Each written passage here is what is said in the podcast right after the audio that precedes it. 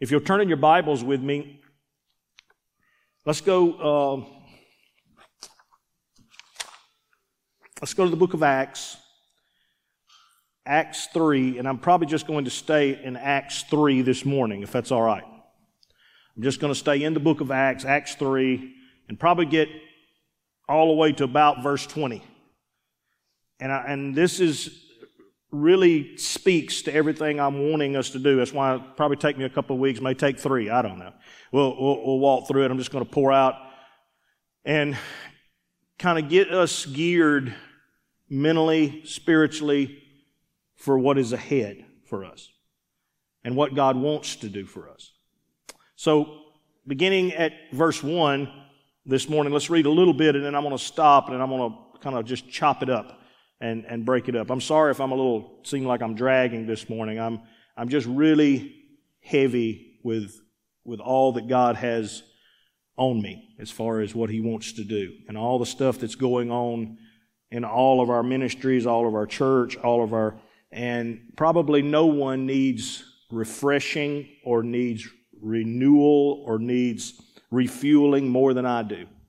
And that's not a, that's not something to be afraid of or sad of. It's, it's just, it's like, it's like, okay, I've, I've climbed that mountain. I've done that thing. I've finished. And then there's times to renew. There's times.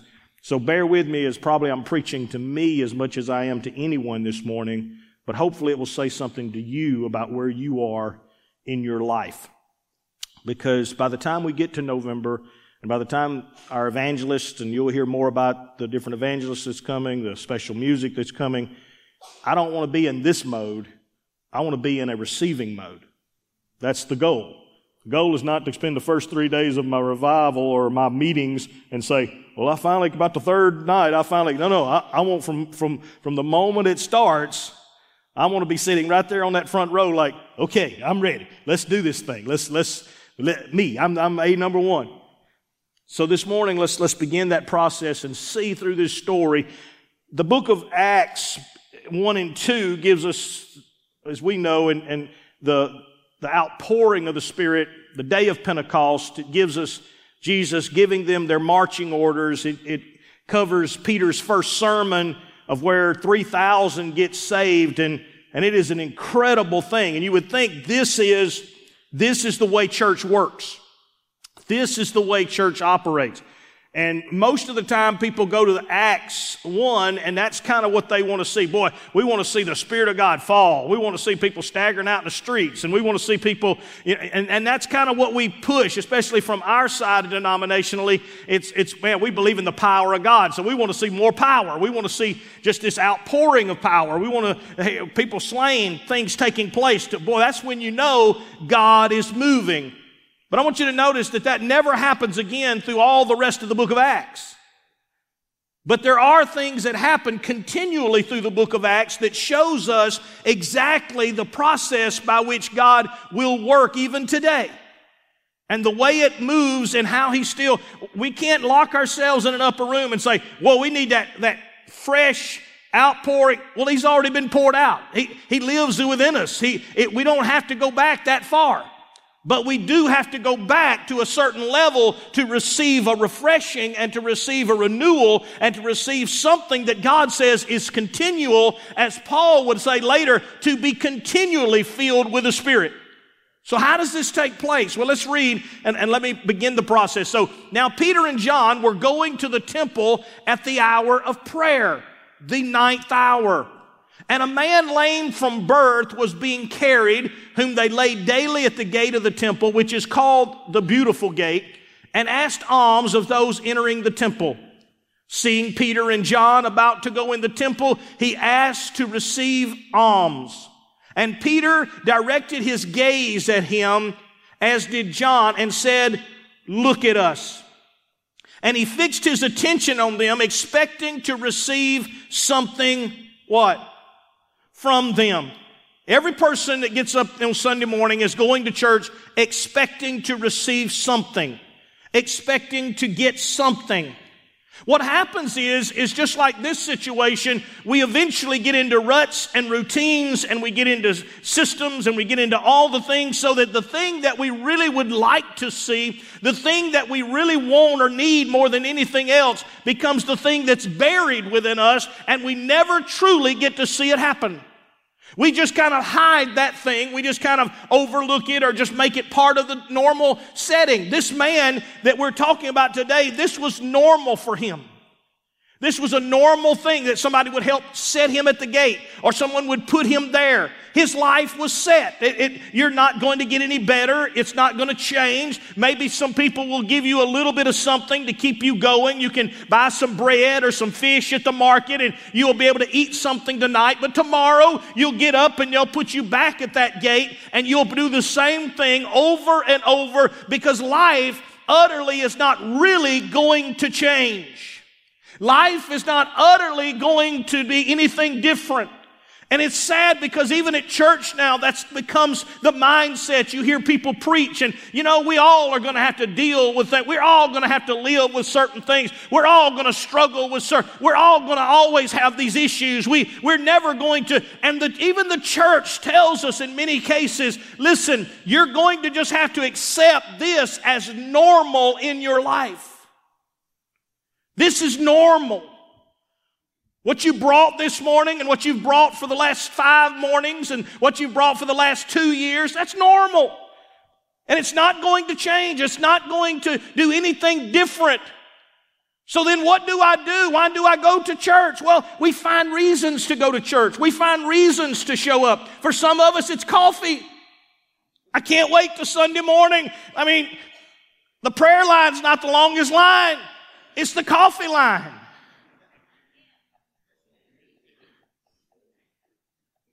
I wish sometimes my prayer line was that long. I walk out there and it's like they're, they're 20 deep, and I'm thinking, man, I, if I was offering something that good, they'd come to my altar. But how many people in that line are standing there in a line for coffee, but at the same time are saying, I've got stuff that I've been toting for years.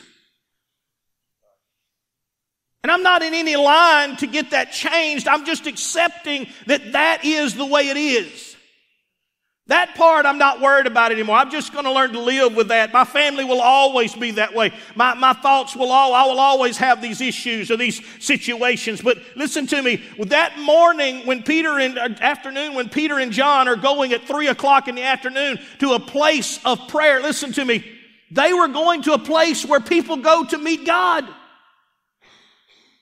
We just make it sound like they were walking along the street. No, this, this group of people, crowds of people, were all going to the same place they always go. To do the same thing they always do. And to receive the same thing they've always received. Nothing was changing in their life. They were sitting at the same seats. They were drinking the same lattes. They were talking to the same people. They had the same friends. They talked about the same things. They talked about what happened at the arena last week. They talked about who won on their team last week. Maybe they had a fantasy league on their place. Whatever they were doing, they had all the other things, the activities, everything they could do to cover their time, to cover everything. But the only thing that wasn't changing in them is the thing that was inside of them, that everything was remaining the same. And that's the thing that God God was supposed to be dealing with. That's the thing the church was supposed to be ministering to. But here was a lame man that people walked by every single day and thought nothing of it. It's just normal here. If I were to ask you a question this morning, what has become normal What has become normal in your marriage? What has just become normal in what you watch and how you talk and the words that come out of your mouth? What's become normal by the way you think? Are y'all with me this morning? What's become normal? That even though you know it should change, it could change. It's just become normal. And if you went to this church, if you were to go to where Peter and John was going, everything there is normal.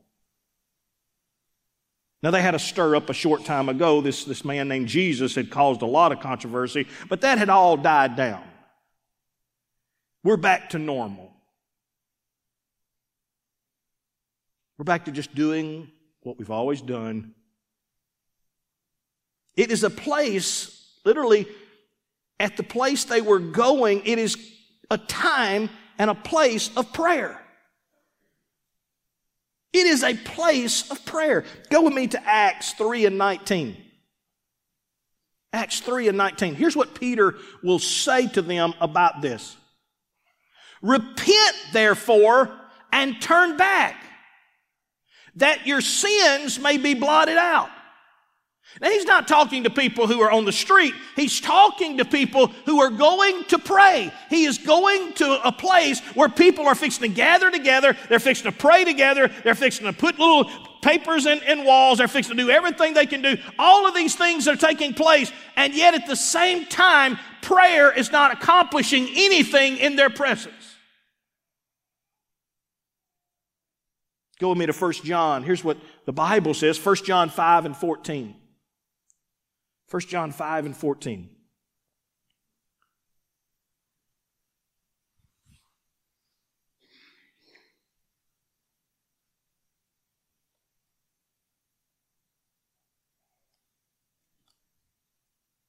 Go to Jude 20. Pull that one up.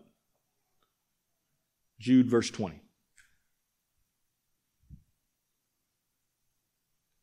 They're working on it. These are a couple I didn't write down for them.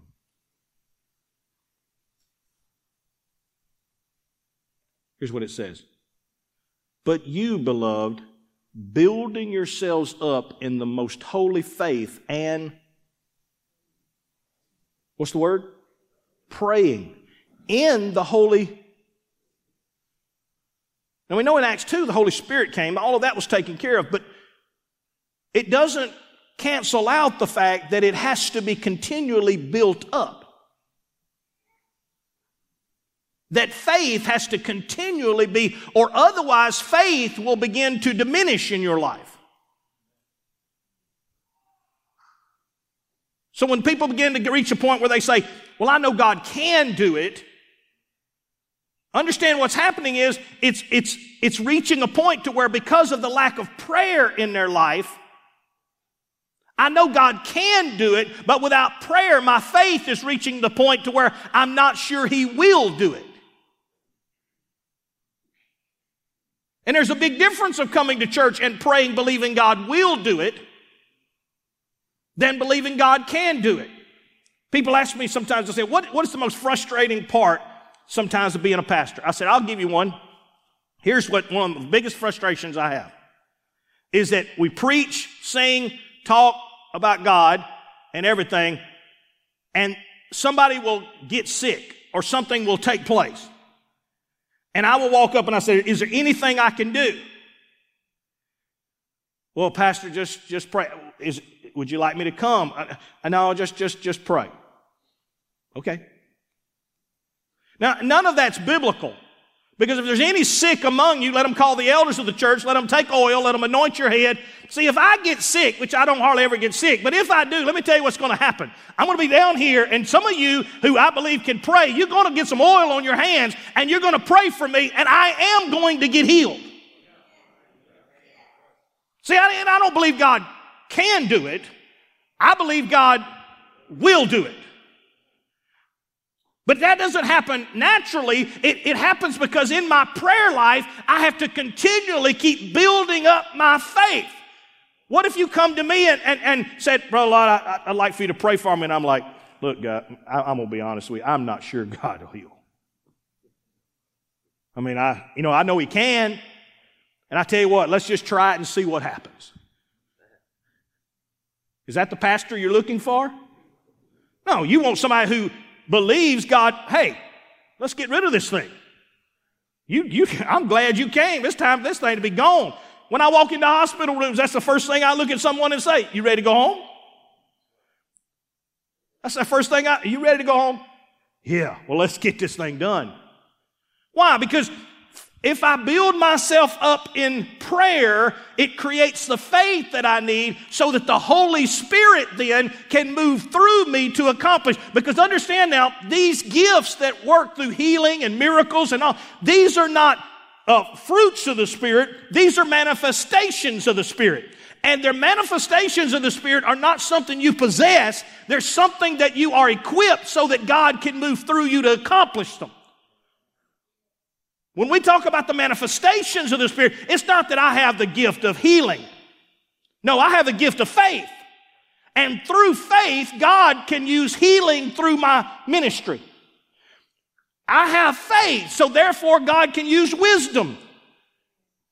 Because I have faith, I walked on this stage this morning. And when I walked on this stage, I'm like, God, I, I, don't, I don't know how to say all this. I don't know how. Don't worry, Tim. If any of you lack wisdom, ask. But here's the thing you can't ask doubting. You can't ask worrying. You got to ask believing that you're going to receive so that when I say, hey, let's turn to here, we're fixing to jump in this thing and things are fixing to get good. Why? Because I have faith and then the Holy Spirit kicks in and says, I got it now, Tim. I'm going to use you for wisdom. I'm going to use you to minister. I'm going to use you to do healing. I'm going to do you to do whatever I need you to do. If I need to prophesy, all the manifestation gifts are open to those who are filled by prayer that builds your faith. Does that make sense? So if you're lacking the ability to believe, it's because you're not praying and it's not building up your faith and you're listening to different voices other than the Holy Spirit's voice that says you can, you're listening to voices that says, well, it may not happen, or maybe that's just not for me. Well, if you can find a scripture that says it's just not for you, get after it. But I can't find any of those scriptures. It just says, do what I'm asking you to do, and you shall be healed. Lay hands upon the sick, and they might recover. No, it says they shall recover. I just happen to believe that he wasn't lying when he said it.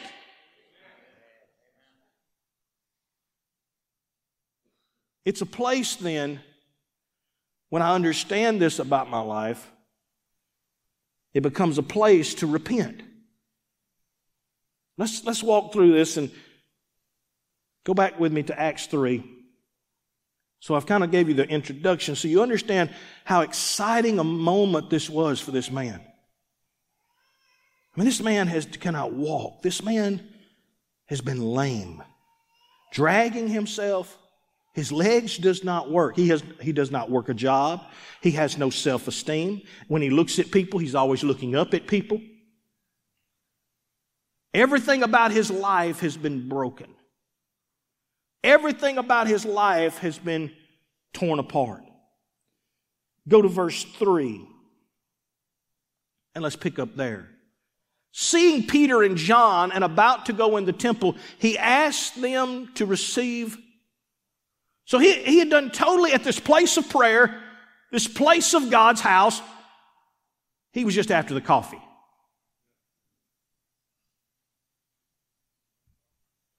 Well, tell me about all seasons. Man, they have a good coffee shop. Tell me about all seasons. Man, that's some nice chairs to sit in. See, he had done reached a point to where if you asked him, tell me about the temple, Tell me about the house of prayer. Oh man, I, hey, you can get some quarters there. If you rattle, you can, man. I'm telling you, there's, there's, some, there's some people that will give you something there. To some people, that is what church is about. Through the years, we have hundreds of people never walk in our doors, but they'll be happy to show up on Monday morning and say, uh, I was sent down here because they said y'all write a check for my light bill. And what I want to do is say, no, it's just a house of prayer. I tell you what, I'm going to lay my hand on your head. What? Yeah, they didn't tell you that, that down here, this is what we do. We pray that you get changed. Well, ain't nobody tell me. I guarantee you I won't have no problem with that. I've had a few encounters that, that already push it. I had a lady once that drove up and and I was just not in the right place. I was too spiritually full And it was just, just not a good time because I, I was like, we're just to, she pulls up and she, she said, oh, tell me about this church. And I said, well, what do you want to know? I said, you know, we, we're a Bible believing church. She said, was this, this one of them churches where people talk funny? And I said, you, mean like the baptism of the Holy Spirit? No. I said, oh, yes, ma'am. I said, yes, ma'am, I got that too. She said, well, I, will just, I, I ain't going to go to no church lesson. I said, well, just go find you a dead one and go on then. And she peeled out of the driveway, and I was happy, and she was happy. It's like I solved your problem real quick. Didn't take three services to figure it out for you. Go find you a dead one somewhere that you can just find you a good place to sit, the right row, get you a shawl, sit there until you die, and they'll bury you in the backyard and their little tomb bury you. If that's all you're wanting, then go knock yourself out. I, am sorry, that's not what. It, it wasn't, hey, I got these. I, could you pray with me? Would you? I'm like, and I, I feel like Peter and John is the same way because you, we make it look like through the Holy Spirit thing. No, no, Peter just gazes at him. Peter just looks at him. Peter's just like, all right, I ain't got no money. But what I got, I'm fixing to give it to you. That's his mindset. It's like this, we're at a house of prayer. I, I didn't come to, to, to buy you lunch. That's not what I came to this place for. I, I, didn't come so you would feel better. I didn't come so you get to see your buddies once a week. I didn't come, I came because it's a house of prayer. And Peter directed his gaze at him, as did John, and said, Look at us. Take your eyes off of all the things that's going on. Take your eyes off of everything else. Take your eyes off of all the stuff that's kept you attracted, but it hasn't fixed anything. See, that's the world system. To find something that keeps you attracted, but it never fixes anything.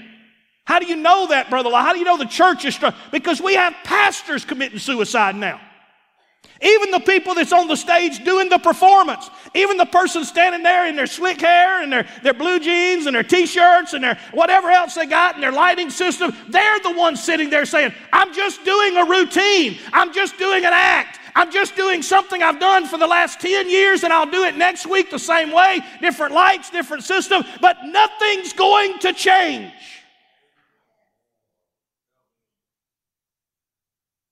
You get tired of it up here just like you'll get tired of it down there. You get tired of singing it just like you get tired of hearing it. Remember now, Elvis and Whitney and all these people, they all started singing gospel music. Don't fool yourself. They all were on a stage. But it was just an act. And I just moved on to a bigger act.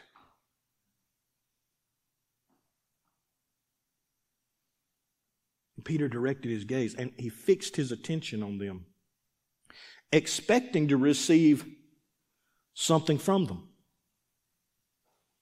But Peter said, I have no silver or gold.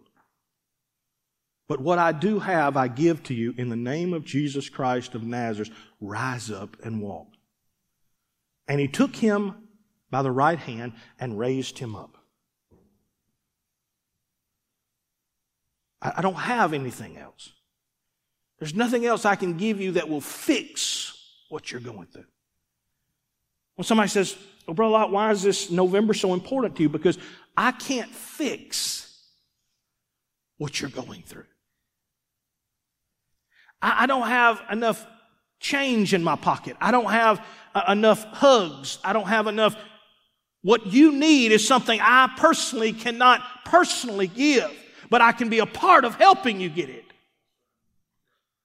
The loneliness that you feel on the inside, the insecurity, the stuff that you're hiding that you don't want anybody else to know, the thoughts of hurting yourself, the thoughts of doing something crazy, the, all that stuff that you're wrestling with. And you're here this morning, you came to all season, and I wish I could tell you, hey, the coffee will fix it, or the chair will fix it, or the music will fix it, or, or the lighting will fix it, or hey, just being around everybody and hugging necks and feeling good about yourself, it'll fix it. But I have to tell you the truth truth is that you didn't all come here to just go through those things. We can find that in a better way in the world. We can find better popcorn down the road. But what we need when we come to the house of prayer is to know that I can receive something that I can't receive anywhere else. I need to fix my gaze on something that's more than the other stuff that's just around me. And until I change my gaze and I take it off of everything that used to make me get by, and I start looking at the thing that will change my situation, nothing's going to happen. So, yeah, I'm going to bump into those people that, oh, you ain't got no money? Okay, hey, how about you? But what I'm looking for is I'm looking for that person when I say, Look, I don't have any money, but what I got will fix your life. Oh, well, now I want to hear what you got to say. That's what it says about this man, is that he changed his gaze. When Peter says, I, I don't have any money, but what I got, I'm going to give it to you. Well, I want to, I know about this. Because really and truly, I don't want to be here with this can. I don't want to be sitting here. I don't want to be in this situation. I, I don't want to just come here every day, every week, every Sunday, every Wednesday, and go through the same routine and nothing change in my life. That's not what I signed up for. And Peter took him by the hand and lifted him up, and leaping, he stood and began to walk. So Peter helps him up, and all of a sudden it's like, man, I'm walking. And he starts walking.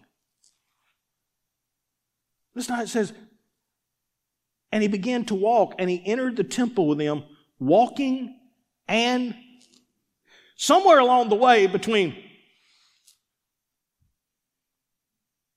hey, I, I can't just walk, I can jump. And jumping then turned into praise.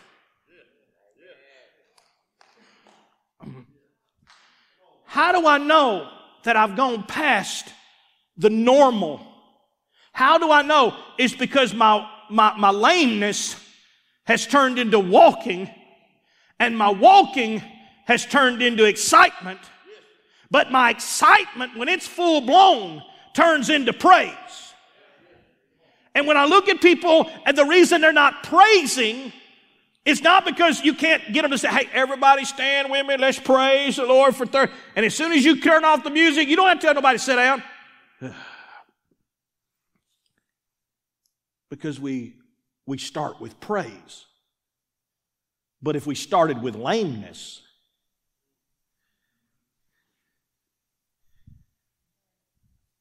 oh, if we started church with prayer lines, and so we're not singing nothing. I, I ain't come here to entertain you or to pump you up or to get you, hopefully, to stay awake for my sermon. You walked in here, so which one of y'all needs help? If we started there, the reason we don't is because it wouldn't work. It doesn't work after music, sermon, and then I ask you to come to an altar. Do you believe God? I don't know, brother. I'm still not ready to step out. So think of how hard it would be when you got out of your car still fussing with your husband and your wife and still complaining about everything and you walked in, the first thing you had to do was walk to an altar. Just cold turkey. But that's the way God operates. God says, Come unto me, all you that are burdened and heavy laden. I will give you. He, he, he says, Come, bring it. What did Jesus do when, when he was ministering? He would first walk into, he would heal people, then he would preach.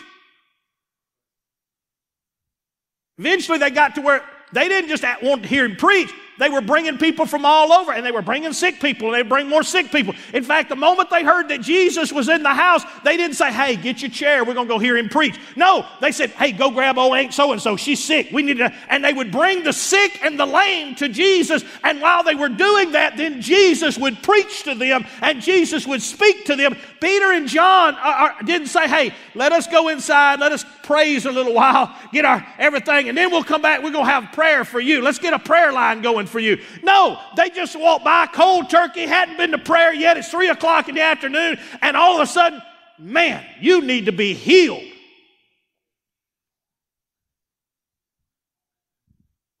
If we started there from the lame, then what would happen is we'd begin to walk. We'd get up from the altar after the first thing we did, and then the second thing we would start doing is walking around and, and telling people, man, I'm telling you, I, God's done touched, God's done changed my life. God, and before long, what would happen is it would begin to cause us to be excited. You would hear somebody, and they would hear, and they would hear yours, and your talk, and you would get it. Eventually, we'd say, Can we just praise? Let me tell you the best praise I ever hear. The, the best praise there ever is. The only praise I really like, and I love our praise team, I love all praise team. I'm going to tell you the only praise I like I love the praise that's after altar, after sermon, after everything, after all the show, after everything. People have been prayed for in altars, and then all of a sudden you just hear people, hey, crank that thing up one more time. And everybody is just worshiping.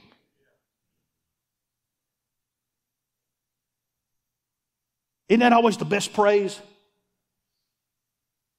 When everybody's down here and let's just say, hey, Trent, Jennifer, hit that song one more time. And they're singing it, boy, now everybody. I don't have to tell you to raise your hands. Everybody's down here in the altar, and when you're going back to your seats, you're hugging each other, you're talking. I'm like, that is it. But that has to come because you're lame. And then you learn to walk. And then you learn to rejoice and jump. And then you learn to praise. My praise does not come from a built up excitement. My praise comes from what God has already done for me and what He's already brought me through and the miracles that He's already done in my life. It's what creates the excitement. So let's find out. And leaping, he stood and began to walk and entered the temple with them, walking and leaping and praising God. And all the people saw him walking and praising God and recognized him as the one who sat at the beautiful gate of the temple asking for alms, and they were filled with wonder and amazement at what had happened to him. And while he clung to Peter and John, here's the thing. It's okay to, to love your pastor. It's okay to, to, to, to love your Sunday school. It's okay to love your kids' church path. It's okay to love all those people. It's okay to cling to them because as life is going, they're the people that help bring that into your life. And there's an understanding that you're to love them and to respect them and do all that. Your blasting point pastor, whoever it may be, that's a wonderful thing. The person who, who has been your spiritual father, that's all wonderful. Don't, don't lose that. that. You need those people who cared enough to tell you the truth, that walked you through, that got you there. You need those people in your life. But I want you to notice what Peter does. And when Peter saw it, verse 12, and when Peter saw it, he addressed the people. In other words, he saw all the crowd,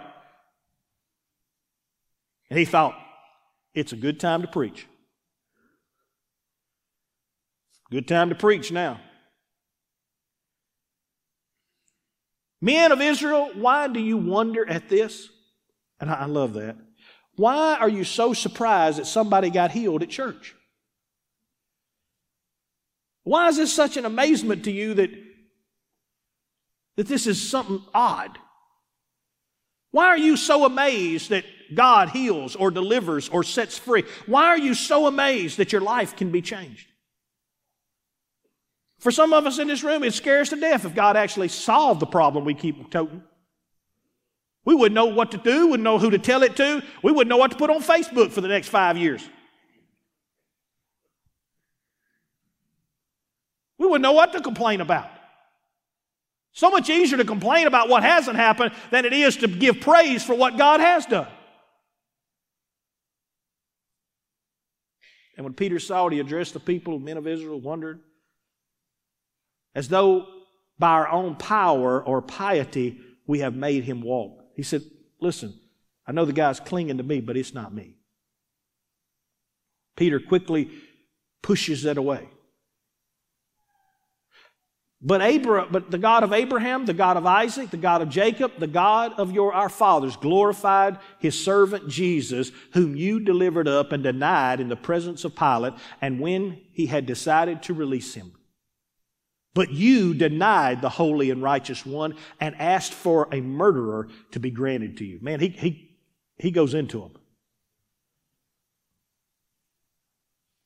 And you killed the author of life.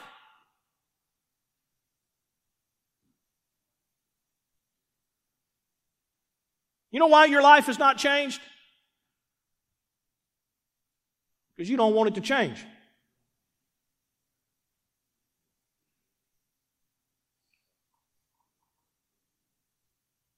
Your life is not changing because you don't want it to change. You keep murdering him every single day. The one who said, I can do it, the one who said, I will deliver you, the one who said, I can set you free, he whom the Son sets free is free indeed. And you keep telling him every day you don't have the ability. That's what they did. They offered him up and said, You're lying. Well, Lot, you don't have to be so ugly. Yeah, I do. Because listen to me, it has to start at lame. Look at the person beside you. Is there anything lame in you? Is your praise lame? Is your trust lame? Is your faith lame? Is there things in your life that hold you and keeps you? Is there things that just aren't working? Just like his legs weren't working, but like my mind is not, I, I, I think crazy things. I keep, I, I, go in these depressed or anxiety, or I keep dealing with this, and, and, and, and I, I might be bipolar, or is, is there addictions? Is there things that nobody wants to know about and, and you don't want to talk about, and, and, and, and you just hold it inside? Is, is, there, is there something that's holding you and keeping you lame? Because the only thing that prevents me from my praise, the only thing that prevents me from my joy, the only thing that prevents me is the fact of whether or not I want to stay lame.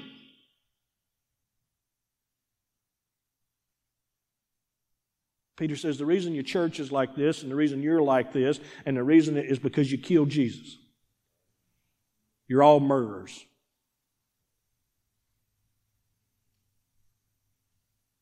The reason you are where you are is because you won't change.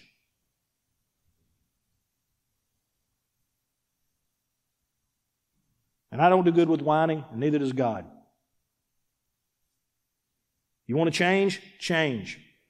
Well, I need God to change me. No, you just go ahead and get started. God will catch up. Just go ahead and get started on it. God will catch up with you. I, I don't sound like what I heard preaching. I know you heard it wrong. Let me help you out with your theology. You heard it wrong. Go ahead and do your changing. And when it gets to hurting, don't worry. God will show up. It just, in fact, you may think I'm not telling you the truth. Let me just go ahead and finish Peter. If Peter was preaching to you, would you take it from him? I mean, he walked with Jesus. He knows him really well. Would y'all think he's smarter than I am? Sure, Peter knows it. He wrote part of the Bible. Okay? And you killed the author of life, whom God raised from the dead. To this we are witnesses. And his name, by faith in his name, has made this man strong. What made the man strong? Faith. Faith in his name, in the name of Jesus, faith in something that he doesn't understand but he believes in, has made this man strong. You see and know. And the faith that is through Jesus has given this man perfect health in the presence of you all. And now, brothers, I know that you acted in. Now, I'm going to go ahead and give you the benefit of the doubt in this room. I don't want to sound too ugly. I'm going to give you the benefit. I'm going to just take that everything you did up to right now, you were just ignorant.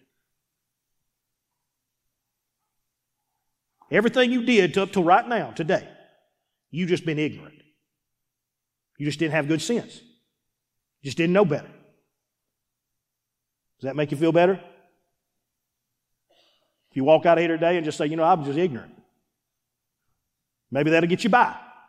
That's what Peter says. He says, I'm going to just say that till right now, every decision you made rejecting Christ and rejecting change and rejecting being healed and rejecting going forward and rejecting getting your life together and rejecting is not the fact that you don't believe God can, but you've just been ignorant to it. As did also your rulers. I'm going to go ahead and excuse them too. Well, then, Peter, what do we need to do? But what God foretold by the mouth of all the prophets, that his Christ should suffer, he thus fulfilled. Let me go ahead and explain this to you. God hasn't been absent through all the stuff in your life or Jesus' life, that everything God intended gets fulfilled. It's not absent of God. It's not like God turned his back and said, oh, let's just, whatever happens. No, God says, I've been in the middle of all of it. I knew the lame man would be here today. I knew Peter and John were coming by. I knew everything that's going to take place. And I knew you're standing here right now and have this opportunity to do something. And here's what he says. So, what do we need to do? You need to get on your face and you need to repent. That's what you need to do.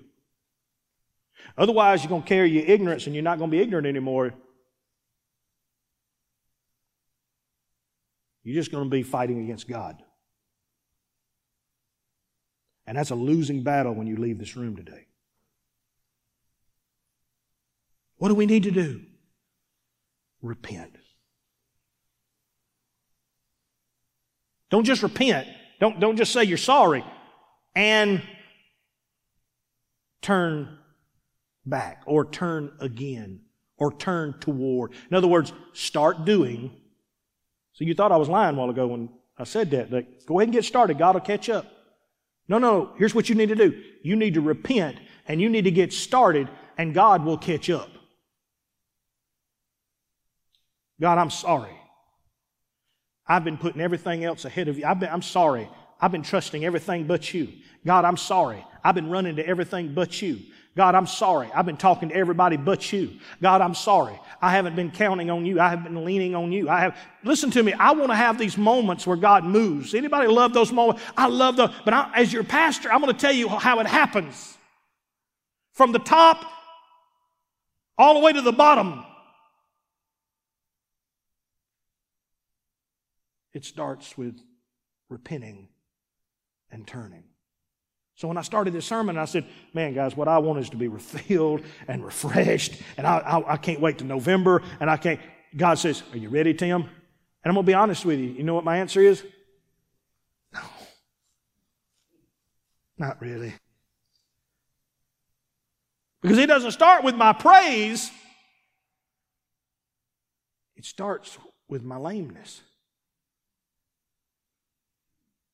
It doesn't start here. It starts here. God, I can't get up. I'm tired. I can't get up.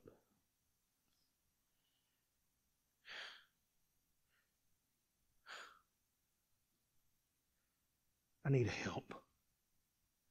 I need strength. I can't do this. Tim, I can. Oh, I know you can, God, but but I, you know, I, I don't want to bother you.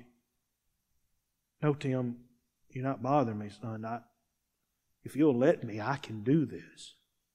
Oh, well, maybe next week I'll go, God. Maybe next week I'll I'll I'll start. You know, I, I, I'm not dressed to go to the altar this morning. Tim, how long you want to stay lame? God, it's a lot easier sitting here. At least here I can just complain about everybody else. Nobody loves me. If they love me, they'd help me. If they love me, it wouldn't be this way. They'd fix it for me. My wife would treat me better if it really was good. My husband would treat me better. Yeah, that's that's Tim, how long you want to be lame? Well, God, if you want to do something, now get me by. Tim, I don't I don't work that way. Tim, I'll, I'll help you stand and walk and run and jump and praise. Take me by the hand, Tim. Take me by the hand now. Say it out loud. God, I can't. I'm lame. Tell me what it is, Tim. Tell me what's wrong. I'm, I'm lame. I can't. I can't. But you can.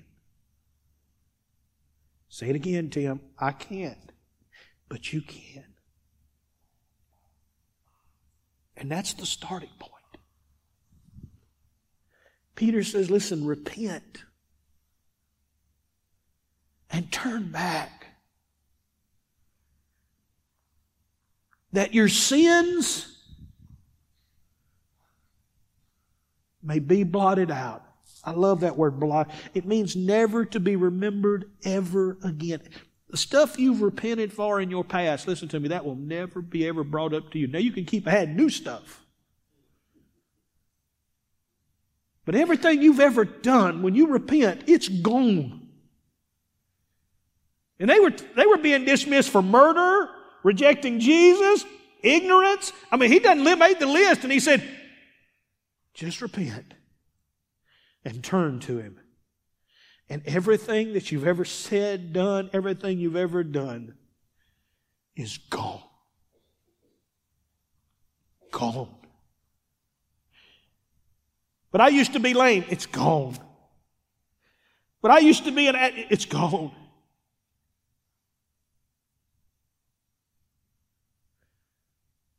Verse 20. That times of refreshing then. What did I tell you would happen if you should go ahead and get started? God will catch up with you. See, I told you by November I don't want to be just trying to get going. by November, I want to have verse 19 in my new review mirror so that verse 20 I can say, God, I'm yours, all yours. Now refill, refresh, renew, pour out all over again on your servant so I can be and do and walk and live as you would have me. That times of refreshing may come from the presence.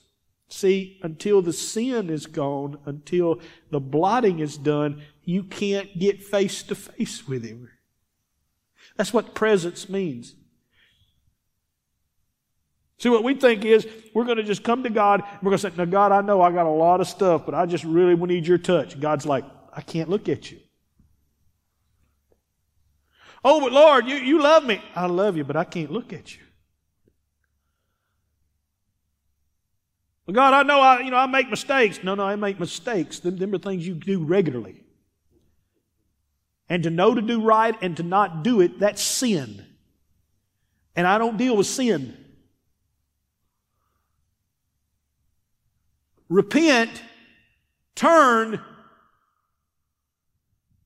so that I can forgive you. So that I can turn towards you. And we can be in the same presence. And my face can see your face. And times of refreshing take place, and your life gets utterly changed. That he may send the Christ the appointed for you, Jesus. Will you stand?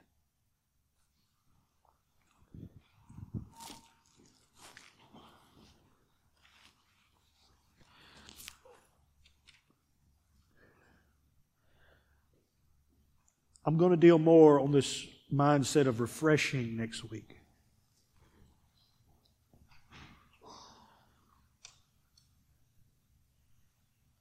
This being face to face with Him.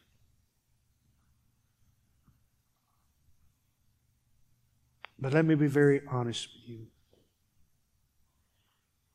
We cannot skip the steps.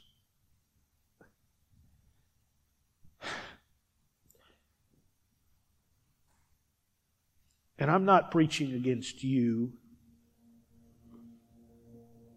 Crazy thing is, most people would look at us and say, Lord, that is a healthy church. That is a, man, that church is awesome. That, you guys are got it going on.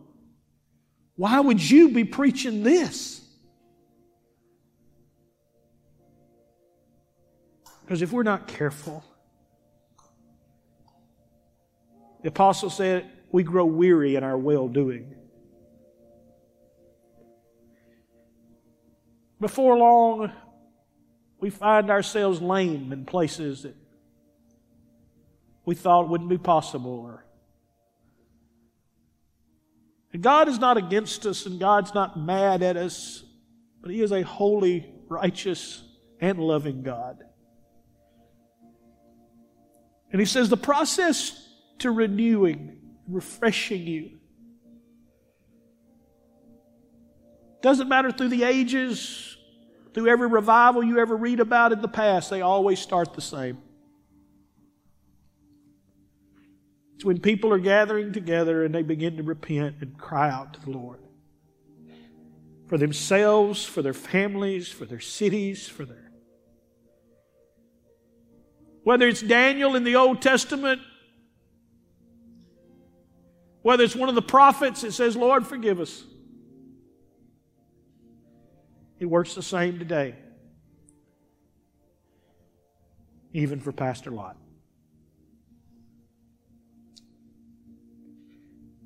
He says, Tim, are you wanting that? Yes, Lord. Are you ready?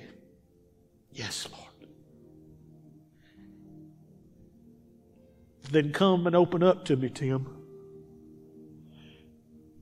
You're not going to walk out of here ignorant today.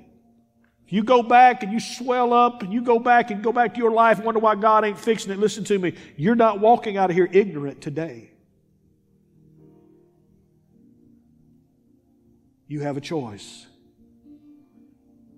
Peter told those people that day, You have a choice. And many that day received, many that day accepted, many that day repented, many that day were filled, many that day their lives changed. But if Peter was standing here today, he wouldn't preach anything different than I've told you. Do you really want to walk with him? Do you really want his presence? Do you really want the life that he has for your life, your marriage, your family? You want you really want all that in your you want blessings upon your kids? You want my presence in your life? Then repent and turn. Repent and turn from the things you watched and seen and listened to and joke about and just accept and don't fight. If you're in this place today and you say, Pastor, that's me. I know where it begins and I'm ready. I'm ready. Then I want you just to step out and, and just enter into His presence and say, Father, turn toward me. I am sorry. for whatever it is in your heart. It'll be different in mine than it is yours. The things I struggle with may be totally different, but it's the same process. You know, the crazy thing is, is it usually when I give altar calls like this, let me tell you the people that come to the altar, it's my strongest people. It's my most godly people. That's why they're the most godly. Because they're the ones that's used to this. They're the ones that understand this. It's the ones that says, well, Lord, if I got to do all that, I don't know if I even wanted all this. That's the ones that always wonder what's so big deal about church. The big deal about church is that he shows up and meets us here. That's the big deal about church. Father, as I begin my process over this next week's, Lord, as we as a church begin, then let it begin with me. God, don't let it go any further. Don't let it begin in somebody else's life. I'm not looking for anyone else. It's me. If I want my family, my church, my, my relationships, if I want that to grow, then let it start with me. God, I'm sorry. I'm sorry if some of the stuff that comes out of my mouth, some of the negativity, some of the criticism. I'm sorry for the stuff that sets up in my heart sometimes. And God, I want my words to be yours and I want to align everything I say with you. Father, let it begin in my house. Let it begin with me.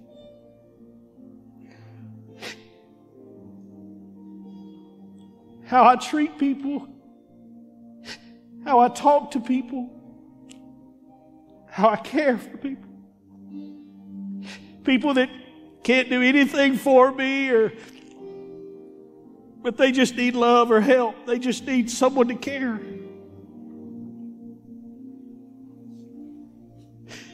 Let this process begin at my house, at my feet. I want your refreshing. I want your outpouring. I want I want the renewal, the energy You know what lies ahead and you know what trials or challenges. And God, I can't do that empty. I can't do that without being refilled. Can't do that dry or cold. Tear into me, Holy Spirit. Tear into me. Find the spots that don't fit you.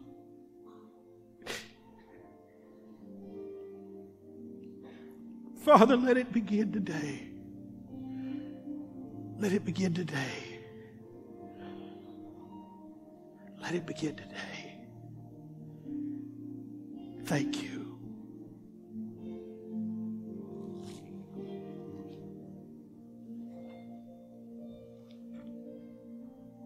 Let Tim die fresh and anew. Let him die all over again so that you can live. Father, that is my prayer this morning.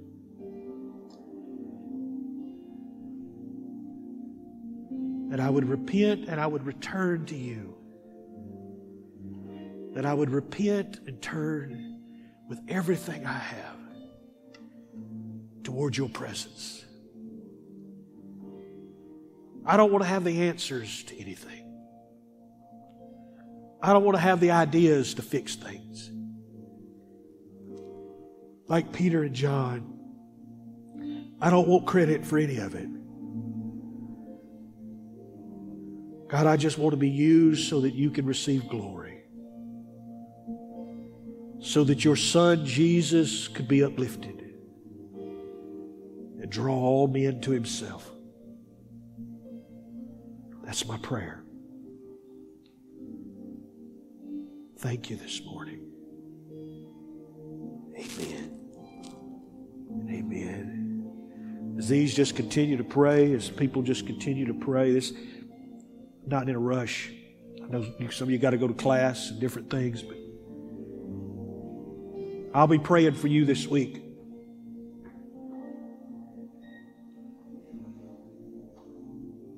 As you cross my mind, as I call out your name,